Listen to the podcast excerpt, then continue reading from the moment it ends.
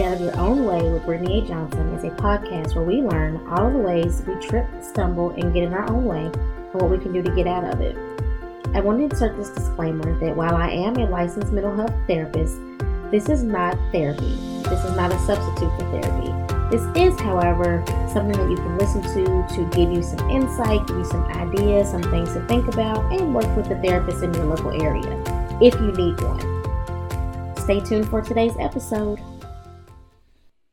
conversations in recent settings, the term vulnerable has been thrown around, and vulnerability as well has been thrown around. So I thought, why not do a podcast on being vulnerable or what vulnerability looks like in our lives? So to start, what is vulnerable? What does it mean? What does it look like? So the definition we're going to go on is one by the famed researcher Dr. Brene Brown.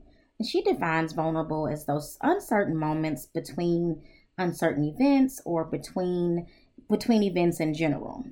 And so, how does that show up? What does that look like? So, for many people, it shows up in numerous categories, but the common areas that we're going to kind of talk about in this podcast are when it shows up in your business, if you're a business owner, your feelings, um, your children making transitions, especially when your children are kind of leaving the house, whether they're going to college or they're moving into their own first homes, and then racial related topics those are the kind of common areas that being vulnerable shows up.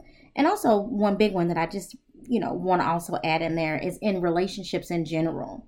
So, most people, when you think about being vulnerable, they typically, stay, you know, stay right at the relationship word, right? Or they stay right at, um, I need, I can't be vulnerable with my partner, or I need to be vulnerable, or my partner wishes I was more vulnerable. So, those are the kind of common ways that we typically hear it come up. But then there's also these other sides about like in business, right? So sometimes when you're doing certain types of business, you do have to have a little bit of vulnerability in terms of making contracts, in terms of kind of putting yourself out there when you do need more or when you are trying to kind of move to the next level or get an increase in business or an increase in clients.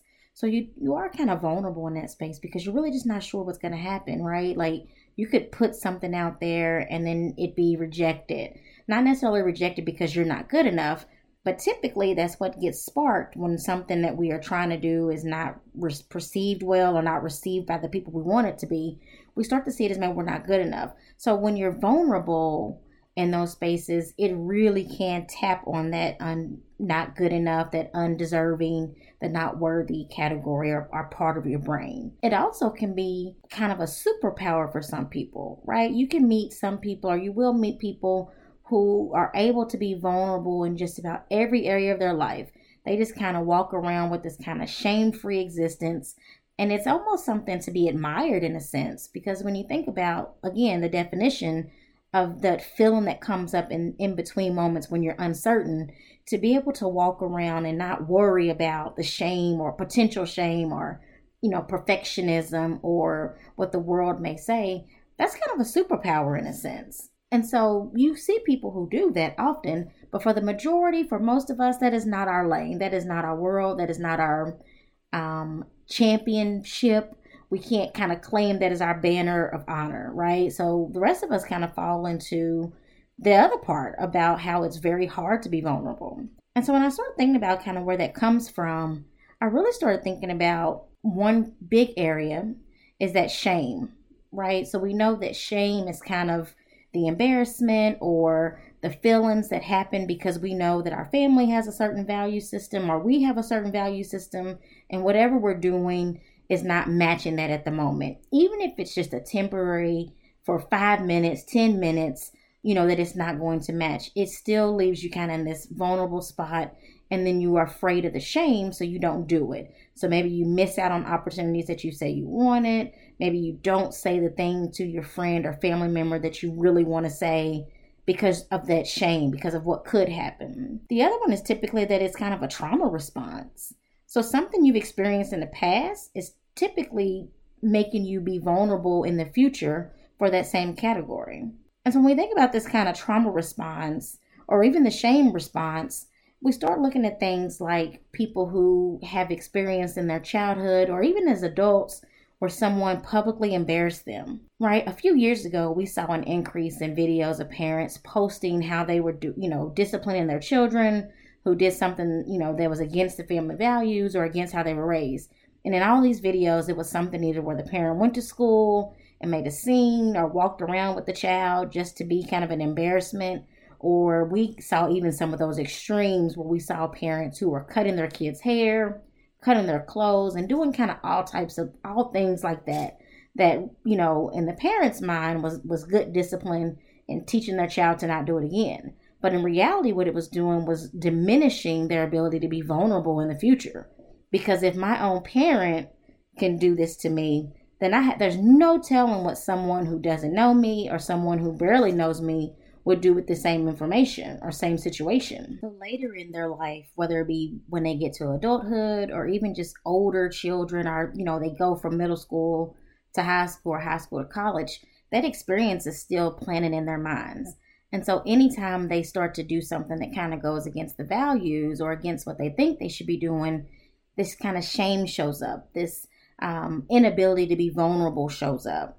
And while again, some parents will say that that is exactly what they wanted, um, and that's what makes you know a good child because they'll remember not to do it again. We have to keep in mind that it it diminishes again their ability to be vulnerable, which will impact their relationships in the future. Whether we're talking about personal relationships, family relationships, it also business relationships, it will show up in all those areas. It will make it harder for that person to trust that someone is going to hear what they're saying, see what they're doing, and not see it in a negative light and not feel the need to publicly shame them. And so, one great example I've noticed with that area of being afraid of being embarrassed or afraid of being outed is when you see people who make statements online about, you know, I'm going to be grinding underground and working behind the scenes and then pop out with something. And typically, when you dig deeper into that, or you have, you're in a space like I am as a therapist to kind of ask questions deeper about what is it about? What is it that makes you feel like you need to do that? You'll start to get answers and responses around I don't want anybody to embarrass me before I've made it. I don't want anybody to know that I can't do something or or think that I can't do something or think that I'm not good enough. That's a huge one that comes up in finances. Comes to the category of finances, there's a large number of people who are unable to be vulnerable about that. So you'll see people who talk about wanting to clean up their credit or wanting to, you know, finance or buy something new. But when it comes time to start talking about, well, how much do you make? How much debt do you have? What are your spending habits? People typically are unable to be vulnerable in there, right? So you want to get really private. And so when you think about being vulnerable, again, it kind of goes into this kind of shame area. It also kind of starts to play into uh, secrets and things that you just feel like people shouldn't know. When in reality, some of these areas are, are things that it's their job and it's their place to help you. And if they have the correct information, then they can do something with it and they can help you out and help you get where you're trying to go. What about the other type of people that you see or that you meet, or especially if you watch a lot of TV or if you are into kind of reality TV? You can see that some stars, some celebrities, just everyday people are able to be vulnerable about certain topics. But then there's these other ones that you would think as a person wouldn't be bothersome, but really is something that is a bother to them. And I learned a long time ago as a therapist that if you have someone that comes into your office and they are openly talking about different uh, abuses that they occur- that occurred in their life, childhood sexual traumas that they experienced, if they're open and able to talk about that in the first session, then there's likely a lot of other stuff that they are vulnerable about that might even be more intense than what they've already experienced. And sometimes that comes off as shocking to some.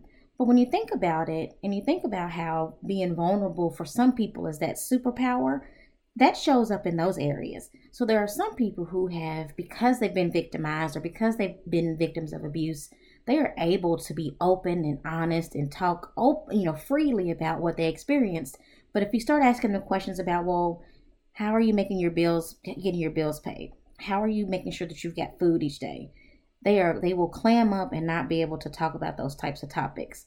As where you might be like, oh, I can talk about that all day long, but don't ask me anything about a past relationship or anything about where my heart was broken because I'm just not going to talk about that at all. And so when you start digging again into what is that, what is that about, it still goes back to kind of that shame um, kind of that also those past feelings and experiences perfectionism start to show up in there uh, the pressure to make sure that you aren't negatively impacting others and things like that that also starts to show up in those spaces as well. So, what about other examples or definitions of the word vulnerable?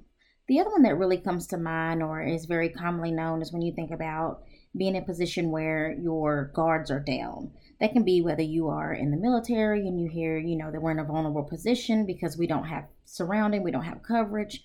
That also can be in terms of like um, any type of area where you are open and, and in space where you don't have a place to take cover, you don't have an ability to kind of protect yourself. That also is a form of being of being vulnerable or what we call vulnerability. So kind of being in danger, so to speak. So when you think about that and you add into what we've kind of already talked about, those really do go hand in hand because for a lot of people, when they are feeling vulnerable in their relationships or in their businesses or with their, you know, life changes, it often feels like they are under attack. It often feels like that they are just kind of left out in the cold without a coat, without a blanket, without a shelter in sight. And so, what do you think that does to someone over time? Well, one of the things that it does over time is it causes us to be more rigid. It causes us to be in spaces where we do not have empathy or the ability to even have empathy for other people around us or even people that we don't know. So we have all been privy to, you know, different things that happen in the media, whether we're talking about the Will Smith and Jada Pinkett situation or we're talking about Kanye West and his ex-wife situation. Everyone kind of has an opinion. And what I've noticed a lot is that there are a lot of people who are really kind of projecting their own stuff onto what those situations actually are. And so often that comes because they are not able to be vulnerable, or we are not able to be vulnerable because whatever they're experiencing may trigger something that we have experienced in our past or that we've watched someone close to us experience. And so again, as a result of that, it tends to make us be more hypervigilant or and very rigid and always operating kind of out of a space of fear and defense because if you think about my guard is down and I'm left vulnerable, the number one thing that you want to do is protect yourself and build your guards up. And so, if it's not a situation where you're physically vulnerable or you physically can't do it, and it's more about the emotions, even if it's something that's not directly related to you, it still will kind of trigger you and impact you. And so, the next thing you want to do is kind of put some armor around yourself. And what's the best way to put armor around yourself? To shut it down to act like it doesn't bother you, or to be very dismissive of what you think someone should be experiencing. The other piece of that is that we often have our own experiences. And so when we see someone that is going through something that we consider mild or we consider insignificant, it is very easy for us to call them out or say that they're weak or say that, you know, that they don't need to be vulnerable, that that's not even a topic to be vulnerable about. When in reality, it's not for us to say what someone should be vulnerable about and what someone shouldn't. Like I mentioned earlier, there are people who can talk openly about their past traumatic experiences, but cannot talk to you about their current feelings, about their current relationships, about their current experiences in their jobs. The other area that this kind of comes up, and I mentioned in the beginning, was in those racial related or race related topics. And what I mean by that is when people start talking about the microaggressions that they experience at work or those assaults or those, you know, invalidations and things like that, to be able to talk to someone else in leadership about that is a very vulnerable spot. Because for many people, the fear of retaliation is so big and such a large thing that to be vulnerable in that space is impossible. To even want to be vulnerable in that space is impossible. And then when you add in the idea that shame also kind of comes into play there and, and letting someone down, all of those things typically show up when someone is experiencing that and they are deciding if they want to or need to talk to somebody else about it. Now, it's easy for people to kind of talk to their circles about it. Well, I say it's easy, but in reality, I've heard from many people who come into my office that say that they don't have anyone in their lives that they can talk to certain things about because they're afraid of being judged, they're afraid of letting someone down, they're afraid of, of appearing weak and aka vulnerable. And so they won't talk about these things with people. And so we work really hard in sessions to build that trust so that they can know that in this space, it's okay to talk about it. In this space, it's okay to kind of have that those those moments and have and talk about those things because there's no judgment in there. And what we do in therapy is we work on ways to help you be vulnerable in those spaces if you need to, or help you put armor up if you need to. Because there are situations where you need to be vulnerable especially in relation to relationships. Where again, whether these are intimate partner relationships or these are friendships or familiar relationships, it's important sometimes to be vulnerable. Could you imagine being in a relationship with someone who never shares their feelings, who always seems to be cold and turned off and distant? That right there alone can trigger you to to feel like you can't be vulnerable. Actually will trigger you to feel like you are vulnerable because you don't know what's going to happen you don't know what that person's thinking. And on the flip side or same side it causes you to kind of put up heavy defenses and put up heavy armor to make sure that you aren't harmed by their potential behavior because you don't know what to expect. So imagine being in relationships with like, like that. Imagine working next to someone and your job is to partner with them in these these projects and they never ever share. They never talk about what they're feeling, what they're thinking. They're very dismissive of everything. That also can leave you feeling vulnerable. And we typically see when people are left in to be vulnerable for too long, anxiety sets in. And then after the anxiety sets in, again, you go into that kind of hypervigilance or that always on guard. That's kind of what that means. Or you go into the feeling the need to always protect yourself as well. So then the next relationship you enter, again, not necessarily romantic, but the next relationship you enter, now you've got these guards up and you're not able to be vulnerable at all in those. You're not able to tell a single person or tell that person what you actually are feeling, what you actually are thinking. And that can spin out in so many different ways. And one way can spin out that you are kind of suppressing yourself and you're having to hold those things in, which means that you have to do things to hold those things in because our brain and body want to release stress. They want to re- it wants to release pain and pressure. But if you are unable to say how you feel, then you're doing additional things to kind of keep that in. It also can be that you just kind of start lashing out at everyone that you meet or everyone around you.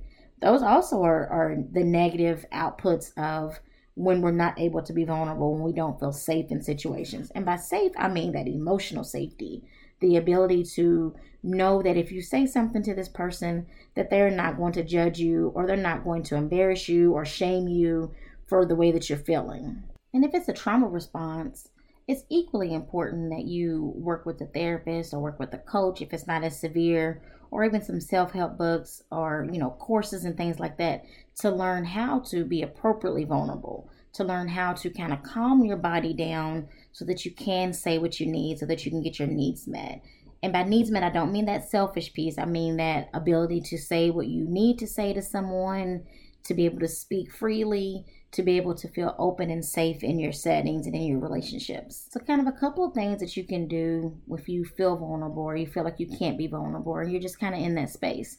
Thing number one, too, is really assess the situation.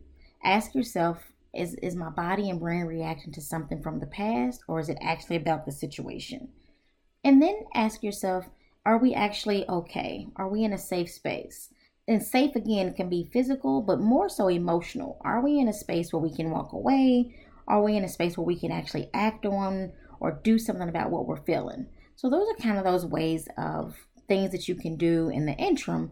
But if you really find yourself struggling, I definitely recommend that you reach out to a professional so that you can be in a safe environment to actually process some of those old things or process those experiences that are causing you to feel like you can't be vulnerable or feel like you don't deserve to feel safe and feel seen in your situations.